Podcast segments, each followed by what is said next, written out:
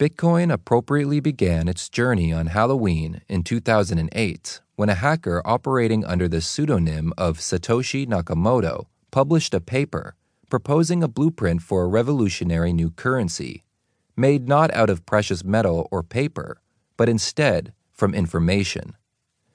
The concept and monetary value of bitcoins are unlike any established global currency. This stems from the absence of human regulation, such as a government, and as a result, it bypasses any monetary authority, such as a central bank. Instead, its existence is secured by its peer to peer cyber network that is built from its users' computers. This is similar to the systems behind established virtual services such as Skype, LimeWire, and BitTorrent, which are all based on file sharing systems.